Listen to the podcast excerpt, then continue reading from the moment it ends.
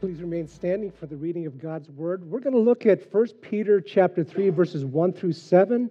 So I'll give you time if you have your Bibles to turn there or if you have your digital devices and uh, get to 1 Peter chapter 3 verses 1 through 7. God's word says this. Likewise, wives, be subject to your husbands, so that even if some do not obey the word, they may be won without a word by the conduct of their wives. When they see your respectful and pure conduct, do not let your adorning be external, the braiding of hair and the putting on of gold jewelry, or the clothing you wear, but let your adorning be the hidden person of the heart, with the imperishable beauty of a gentle and quiet spirit, which in God's sight is very precious. For this is how the holy women who hoped in God used to adorn themselves by submitting to their own husbands, as Sarah obeyed Abraham, calling him Lord. And you are her children if you do good and do not fear anything that is frightening. Likewise, husbands, live with your wives in an understanding way, showing honor to the woman as a weaker vessel, since they are heirs with you of the grace of life, so that your prayers may not be hindered. Will you pray with me? Heavenly Father, we thank you so much for your word and the instruction that it gives to us. We thank you for your grace that we would not be able to do this on our own except for the grace and mercy and the forgiveness that you have blessed us with. And as we look at this very important topic of uh, marriage and submission, I pray that you would work in the hearts of people, that their hearts have been tilled uh, to softness, that their hearts are fertile to receive your word. And Father, um, we tend to look at this from our own eyes, but really the perspective should be from your word. So as we look at your word today, Father, I pray that uh, you would do that. And even, Father, in my inadequacies and unworthiness of preaching your word, I ask the Holy Spirit that you would speak in and through me that you would enable me to uh, share in a way that it would impact the lives of others. Not for my sake, but for your name's sake, Heavenly Father, and for your, your glory. We thank you. We praise you in Jesus' name. Amen. You may be seated. You know, when you read a passage like that, 1 Peter 3 1 through 7, um, I'm sure that, you know, this is, this is a, a passage that's kind of like a hot button type of topic because it's on husbands and wives. Yet, I don't know where everybody is it in their lives. They could be single, they could be engaged, they could have an awesome marriage, maybe a marriage that's on the rocks. Uh, you could be divorced, you could be remarried, you could be widows. Whatever the case may be, please don't check out because this is God's word.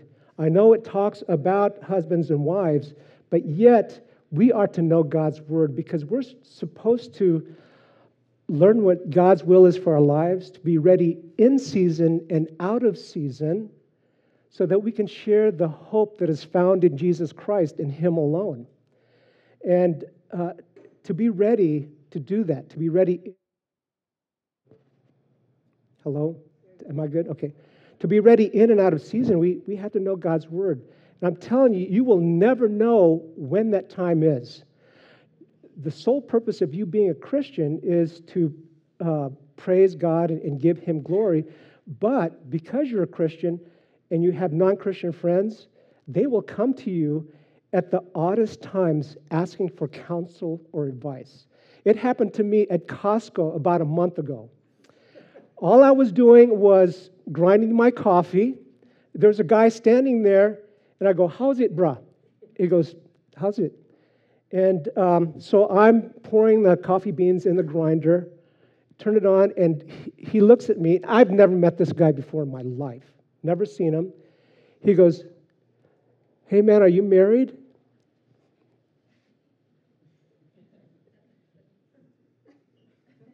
And I, I must have had that gangster vibe looking at him because he, he saw that, uh, you know, perplexed face, but kind of like, are you kidding me?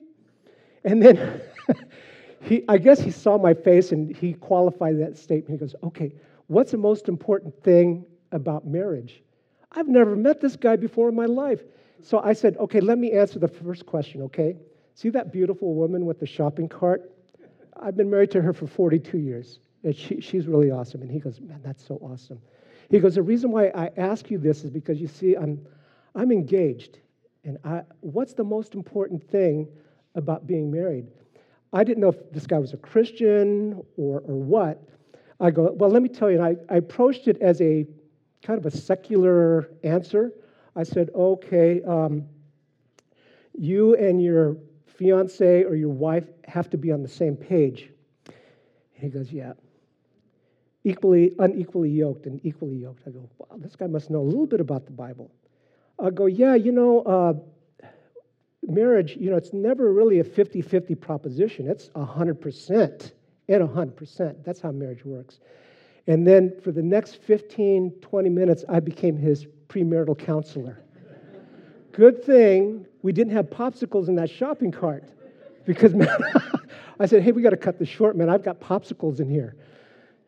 But we have to be ready to share the good news of Jesus Christ, even through this marriage relationships to people who are not Christians. And um, when we look at this passage, there's a tendency to read this and to listen from the filter of our own experience and circumstances. That is what I don't want you to do. Instead, we're going to see what God says about this very important subject about marriage. And the reason why is um, marriage, the original design, if you read way back in Genesis, was of two people a man and a woman, a husband and wife, coming together in a covenant relationship to become one. Not two separate people living under one roof, but to become one. And after the fall, this beautiful picture of what should have been a blessing of joy um, was marred by, by sin. So now that's why marriage is so difficult these days, is because you have two broken people. Yes, we've, if you're a believer in Christ, you've been redeemed, your sins are forgiven, but yet you still have that sin nature inside of you. So you have two broken people trying to live life together in a broken world. And so marriage becomes very difficult to handle. And we're going to take a look at this because there's a certain order of authority in, in life in general. So you have God's original design, but you know, there's a, a cultural context behind this passage we're looking at. And what appears demeaning to wives is really opposite of what we would normally think of that word submission. Because what Peter writes actually elevates the position of women within a Christian relationship. That is what is so awesome. I had lunch with some kupuna, of which my wife and I are, and um, within that group, there's a couple that was married 49 years, uh, a couple that was married 44 years, and we were the rookies at 42 years. And I just observed how they interacted with each other, and wow, what a beautiful picture of, of those, you know, those couples who, yes, they're, they're saved by grace, but we still have that sin nature, but how they interact, acted, and complemented each other. And so, with this marriage relationship that we're looking at, Peter's elevating the status of the wife. It's, it's just totally awesome. Uh, you have to remember, too, in this context, in the Roman society, uh, the husband had total authority and ownership of everything in that household, even the relationships. And whatever they said uh, was, was the rule. You couldn't negotiate, you couldn't even discuss it. Whatever they said went. And of course, here's Peter when he writes this passage through the uh, inspiration of the Holy Spirit, the women are automatically elevated. And so it's against this backdrop that uh, Peter says, um, or what he says is totally radical. He addresses wives equally as responsible individuals. Remember that Roman law that, okay, men is the uh, ruler of the house, and, and women didn't have anything. They couldn't negotiate or discuss things about their marriage. Uh, wives have duties, but so do husbands. It tells the husbands that their wives are co heirs of the gift of life. I love how the NIV puts it it's the gracious gift of life. They're co heirs. Co heirs in this Roman society, that means that they're equal. So wives are equal with men. That is radical, isn't it?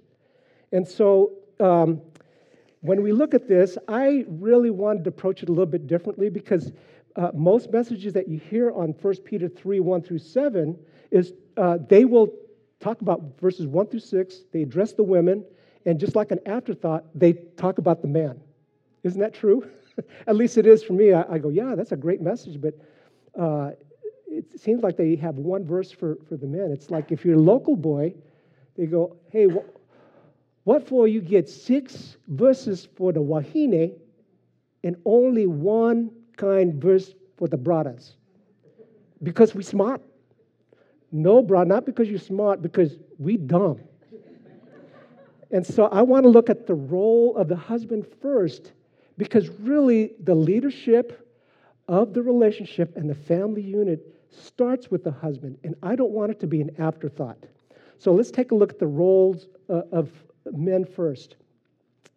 I love scripture because it says here, verse 7 likewise, husbands. What's he likewising about? It's almost like therefore. People say, okay, what's he thereforeing about? What's he likewising about? All throughout uh, chapter uh, 2, starting verse 13 to the end, and even now, he's talking about uh, living in under authority. Remember, verse 13, be subject uh, to the governing authorities. And then verse 18, be subject to the economic authorities, your employers. And then verse uh, 21 uh, through about 23 is being subject to the Lord's example in how you live your life. That is what uh, he's saying, likewise, be doing. And um, in this marriage relationship, we are called into submission. Um, we'll get to that word a little bit later on. Um, it says here, likewise, husbands, live with your wives in an understanding way. And uh, I remember reading from Chuck Swindoll, uh, Insight for Living, but I kind of changed the word so I'm not plagiarizing what he said. uh, it says here um, to put our feelings, men again, put your feelings, interest, and needs of your wife ahead of yours. That is really hard to do, isn't it? Especially with somebody like me who, who loves surfing. I've been surfing all my life. I think this first year, which is almost 50 years of, of surfing, that I won't be able to surf on my birthday because of medical reasons. But I used to tell my wife, um, I'm going to go surfing. Are you okay with that? What's she going to say? I'll be back in four hours. Or I'm going to play golf. Are you okay with that? But you see, that's not being or, or living with your wives in an understanding way. And uh, the thing is, when, when you live with your wives in an understanding way, there's no condition attached to it. You don't live uh, with an understanding way if she submits to you. You do it because God says, live with your wife in an understanding way. And uh, what happens here is that uh, when you live like that, live with your wife in an understanding way, uh, you, can, you are considerate of her, of her, and you're exercising leadership because in this day and age, your wife needs more understanding than ever before. And so you have the wife schedule. If you have kids, you know, school age, maybe some of you have uh, homeschooled kids, but uh, if they're little kids, they're going to grow up, and you're going to have to do this, have the schedule. But excuse me, the wife gets their kids ready for school. Uh, in the process, they have to make lunches for their kids. They drive them to school. You pick them up from school. If you work, you go to work and then you pick them up from school. And um, you take them to practice for, for soccer if they're soccer players. You come home and you start getting the dinner ready, all before the husband comes home. Uh, she's exhausted, hoping that when her husband comes in, that she could have some downtime and maybe recharge those emotional batteries. That schedule is not easy, guys. And so you have the husband who comes home. They had a hard day at work, a lot of meetings, a lot of things to accomplish, and he just wants to unwind. So he goes to the sofa, gets the remote, bam, the TV is on. Uh, all the while, you know, she's been trying to juggle the kids. And then as he's sitting on the TV, she, she goes, Honey, it's time for, for dinner. Well, you know, the, the Warriors play in about 15 minutes. There goes another two and a half hours. So there's no living with your wife in an understanding way, there's no consideration for them. And then all of a sudden, when it's time for bed, the husband all of a sudden becomes very interested in his wife. Listen, guys, that's not being considerate of your wives, that's being selfish. And like I said before, uh, most of the sermons will deal with uh, the first six verses. And usually, the, the last part, the grand finale of those messages men, you must love your wife like Christ loved the church, church, and you're willing to die for her. And every time I hear that, I go, you know, I don't know if I can actually find a cross and have myself crucified and die for my wife. I go, look, Robin, this is how much I love for you. I'm going to go up on that cross and be crucified. You know, what does that really mean? I hear it all the time. We must love our wives like Jesus loved the church, he was willing to die for her. You know, you get these visions like, okay, we're crossing the crosswalk here. And a car's coming, I push her out of the way and I get hit by the car. See, Robin, I, I love you that much. Or, you know, we're at the Bank of Hawaii, we're making a deposit, and a bank robber comes in, and I go, hey, man, shoot me, but let my wife go. Now, realistically, how often is that going to happen in your life? To die for your wife in that, that way? Probably never, right? Very slim. Do you see, when wives deal with the schedule they have every day, you know, they have their diapers that they have to deal with, the driving, the dishwashing, the laundry, washing and folding and putting away, cleaning the house, and when you really consider the schedule that they have, you know, wives don't really want you to die for them. They want you to live for them. Every day we can die for our wives by living for them. And it starts by being considerate of them and placing their needs above yours. That takes effort. It really does. And because I was working on the sermon, I, I sat down with my wife. I mean, face to face, no emotion. I go, What am I like as a husband? Am I considerate of you? Do I live with you in an understanding way? I think, and I know that the marriage relationship will flourish because you, uh, you and your wife have had that, that conversation. And it says here, understanding way. In other, it says, Verse 7 live with your wives in an understanding way. Literally, understanding way means according to knowledge. Um, some of you have had a lot of schooling. You know, you've got your master's degrees, some of your PhDs, uh, some who are in the medical field, they, they, they never stop going to school. Isn't that right, Toby? you know what? In the marriage relationship, I have been a student of my wife for 42 years. I need to know what, what brings her joy. I have to learn what matters to her. I need to know what her passions are, what energizes her, what burdens her, what, what causes sorrow. What are the things that communi- communicates love to her? It could be different in any situation, but that's living with your life in an understanding way. Don't you, you know, going to school, you, you have your midterms. Um, high school, college, you have your midterms, your finals. You can study for those and do pretty well if you study for them. You know, in the marriage life, you have your um, anniversaries, you have your birthdays, you have Mother's Days, you have Valentine's Days, and those are already planned. And you can do pretty well, husbands, in doing that.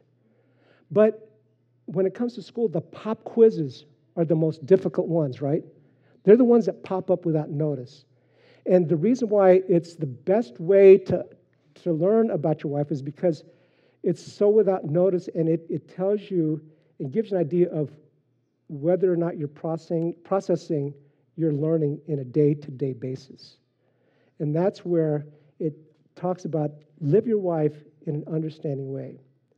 Verse uh, 7 again, it says here, continue on, showing honor to the woman as a weaker vessel. and uh, what's so cool is Proverbs 18:22. I know uh, about a year ago we had a, a study on Proverbs, but it says this: "He who finds a wife finds a good thing and obtains favor from the Lord." Now, husbands should always view their wives as a treasure, treasure and find ways to praise her. And you go, okay, what does honor mean? Let me give you an example. I don't know if you guys are into cars a lot of men are really into their cars. They, they pamper it, they wash it, they wax it, they get it serviced, they even give their car a name. Hey, baby, how you doing today? They even want people to see them driving around in their car. You know, they've got that gangster lean going on, like, hey, what do you think of this car? They park it out in the remotest part of the parking lot so they don't get door dings. You see, what I'm trying to get at is, you know, oftentimes men give more honor to their cars than to the wives that God has placed in their lives.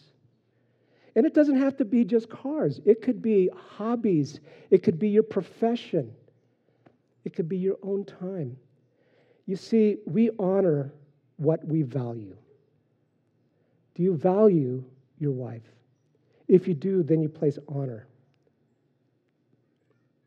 It talks about the weaker partner. Okay, we're not talking about um, spiritually weaker um, or intellectually weaker. In fact, you know, when Jeopardy comes on, there's a Bible category, my wife just rifles them off. It takes me about 10 seconds longer. For, but, you know, I just love it when I, I just see her reading the Bible because it, it takes effect.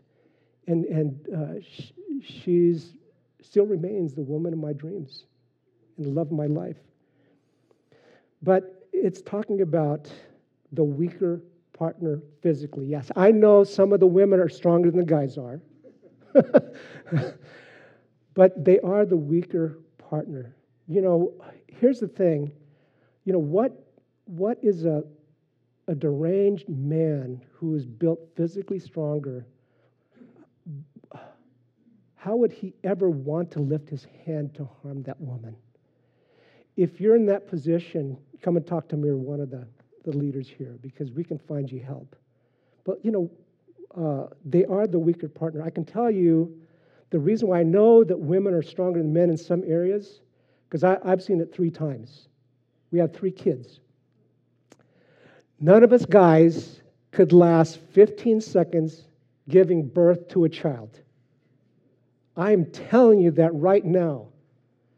Uh, our last daughter who's born, uh, she's 33 right now. And, you know, the guy's supposed to be the knight in shining armor. You know, okay, the Lamaze, okay, focal point, breathe. I fell asleep. I fell asleep the whole time. But the thing is, is that though they're physically weaker than the men, men should consider the fact that they are, and they treat them with more gentleness and kindness. We don't, you know, uh, we should never, ever think of lifting a hand to harm the wife. It says that they were fellow heir. That, that is really pretty radical, that they're, that they're no longer suppressed as, as just uh, an item, but just as a person. The fellow heir. And um, the reason why that it's important, it says here that the fellow heir with you of the grace of life. And when I look at that uh, grace of life, it is you're equal in the eternal life that you uh, enjoy. Because when all is said and done, we, uh, we're in heaven with Jesus. Galatians 3:28 says there is neither Jew nor Greek, male or female, for you are all one in Christ. But not only is there the eternal life, there's the abundant life that we're to enjoy. You know, um, uh, it's not life marked with riches or material things. I'm talking about the spiritual blessings that we have in Jesus Christ. We're, we're equal to that. And it's things like love, it's peace, it's fellowship, it's grace and mercy.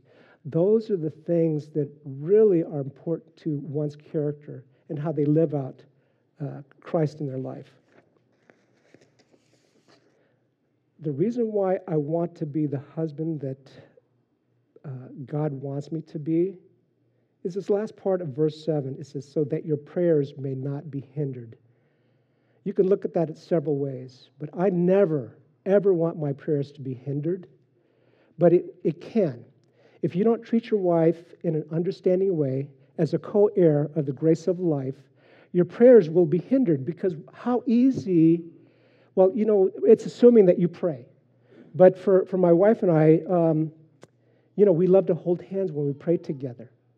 And one time, uh, I, I don't know why, but I, I uh, wasn't very nice to her. And I can just imagine her and I praying and, she, you know, do one of these things like, don't hold my hand.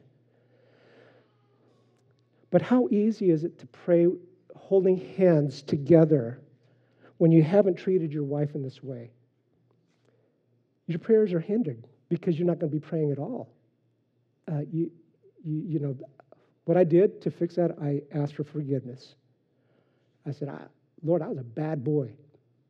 But I, I, I kind of watered it down. But uh, you have to be that open with yourself in your relationship with your wife.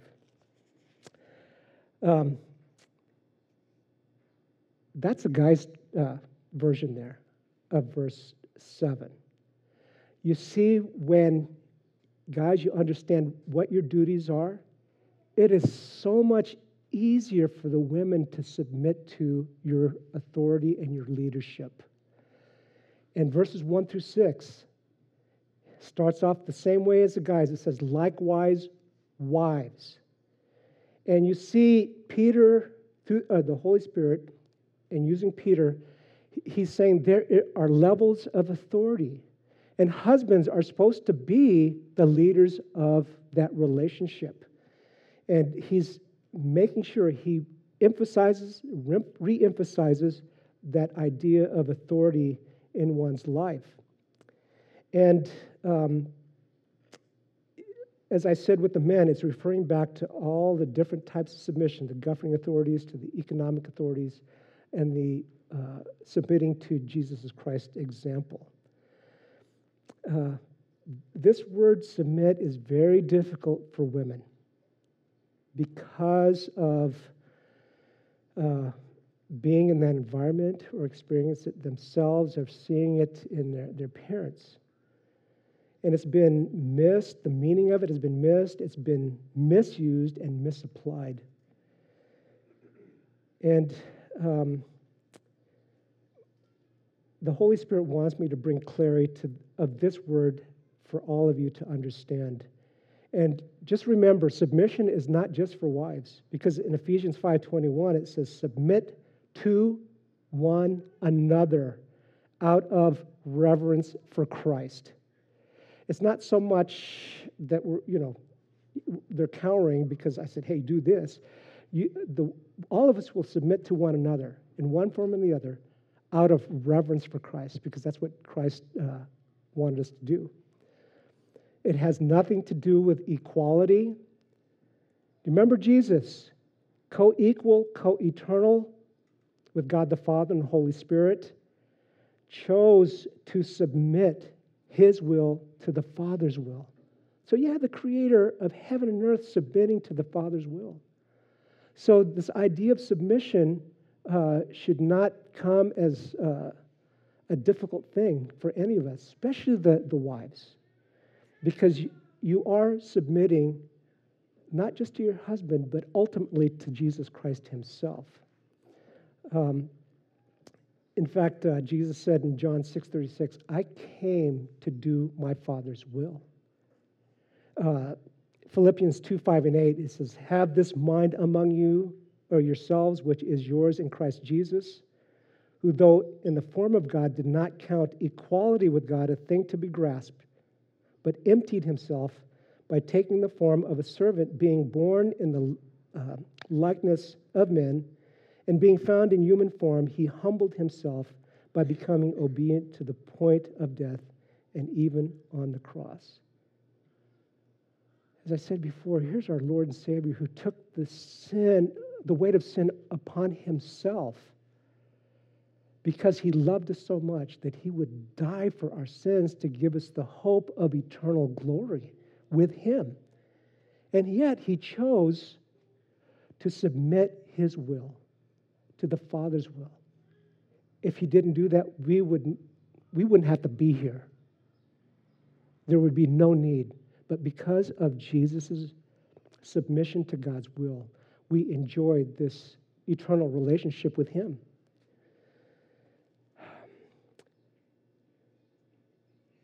just remember, too, ladies, that uh, you're not a slave, you're a helper.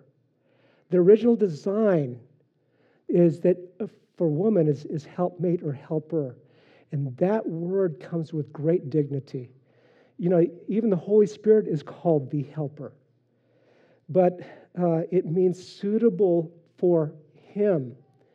Uh, it's uh, a companion, companion who gives aid.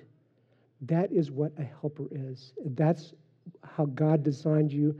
That is the role you are to live out uh, in your marriage relationship.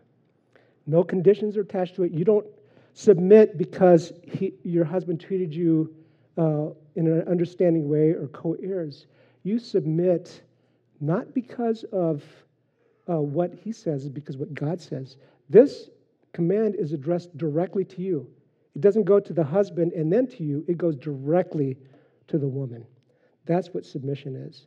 Submission is really difficult because um, oftentimes people don't uh, understand it or they've never had it in their life. You know, it, submission actually comes from a military term, hupotasso, and uh, it means to, to rank under.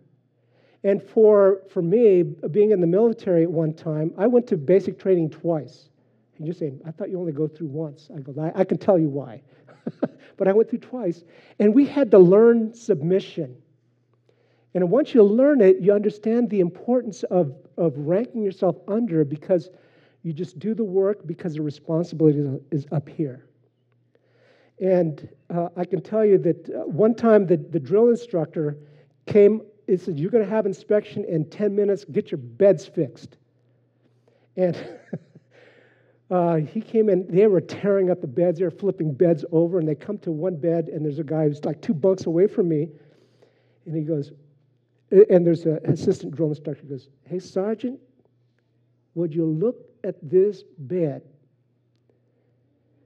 He goes, Yes, Sergeant, I, I see that bed. And he goes up to the airman and puts his face right there, two inches away. He goes, Airman, who taught you how to make this bed? My mama, sir. Your mama taught you how to make the bed. Sir, yes, sir. he comes right back and says, Well, your mama's wrong. And he yelled it. Your mama's wrong.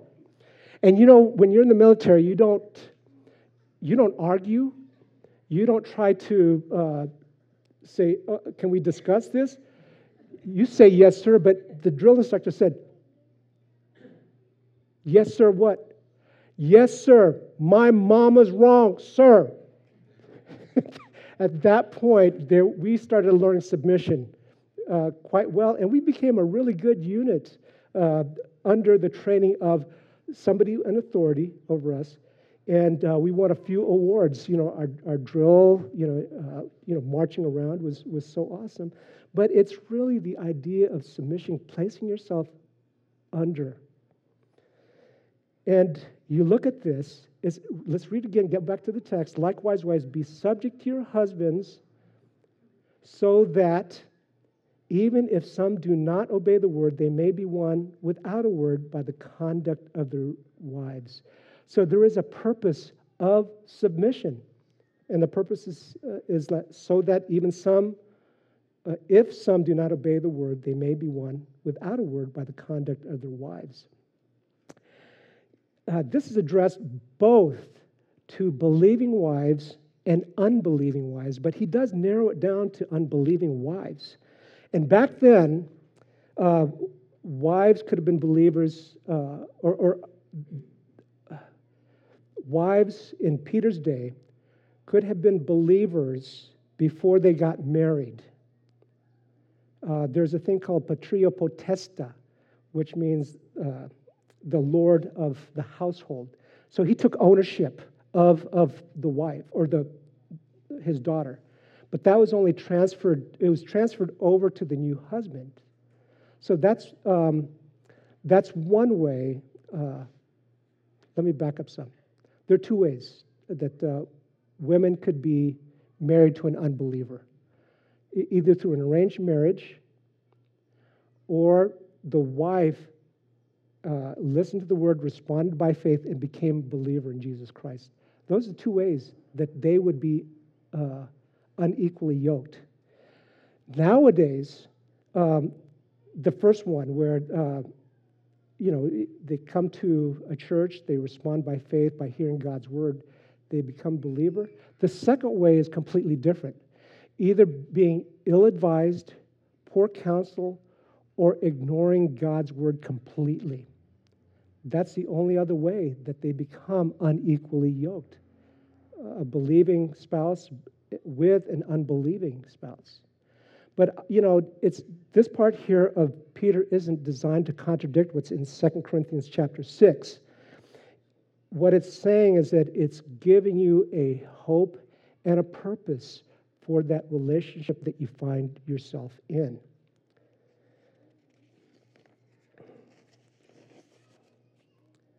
Submission to your husbands, as well as the other authorities that were mentioned in, uh, 1 Peter, indicate there is a God established order of authority in marriage.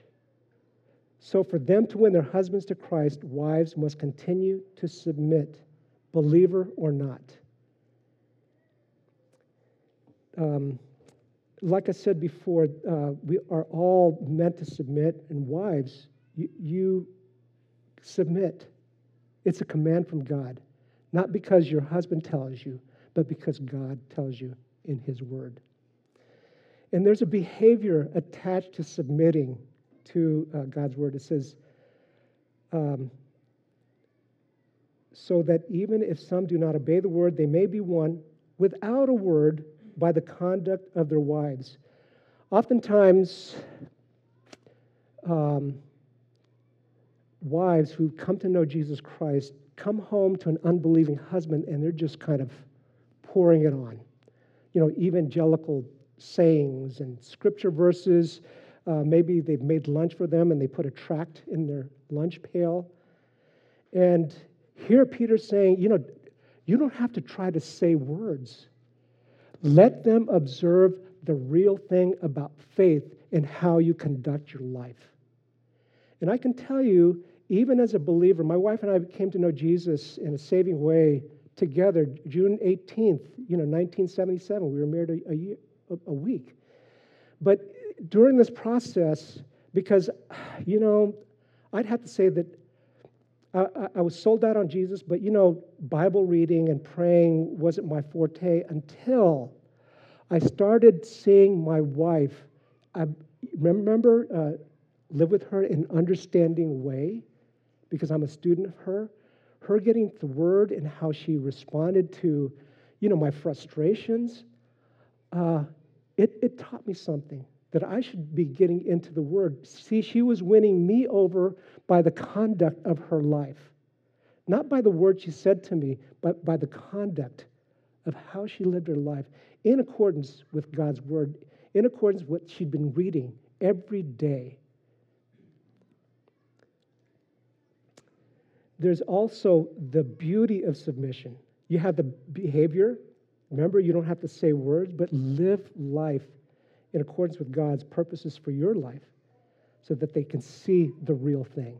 In fact, this world wants to see the real thing from us as we live this life.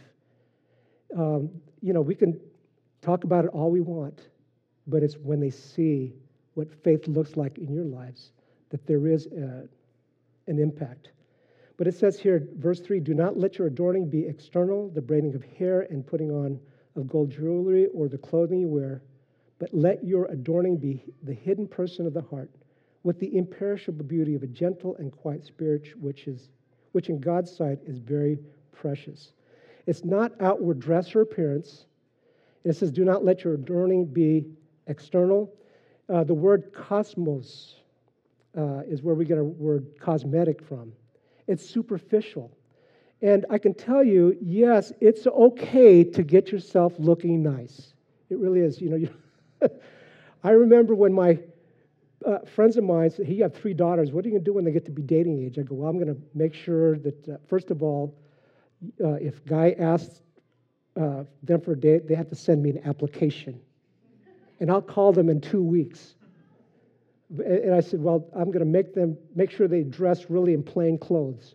They'll put in makeup on, wear their hair in pigtails. But here's the thing that uh, the way you make impact on an unbelieving husband, even a believing husband, is not so much the focus on the external, the physical appearance, although it's very important, but it's how you live your life. Isn't that what it says here? But let your adorning, let your beauty uh, be manifest uh, with the hidden person of the heart, with the imperishable beauty of a gentle and quiet spirit.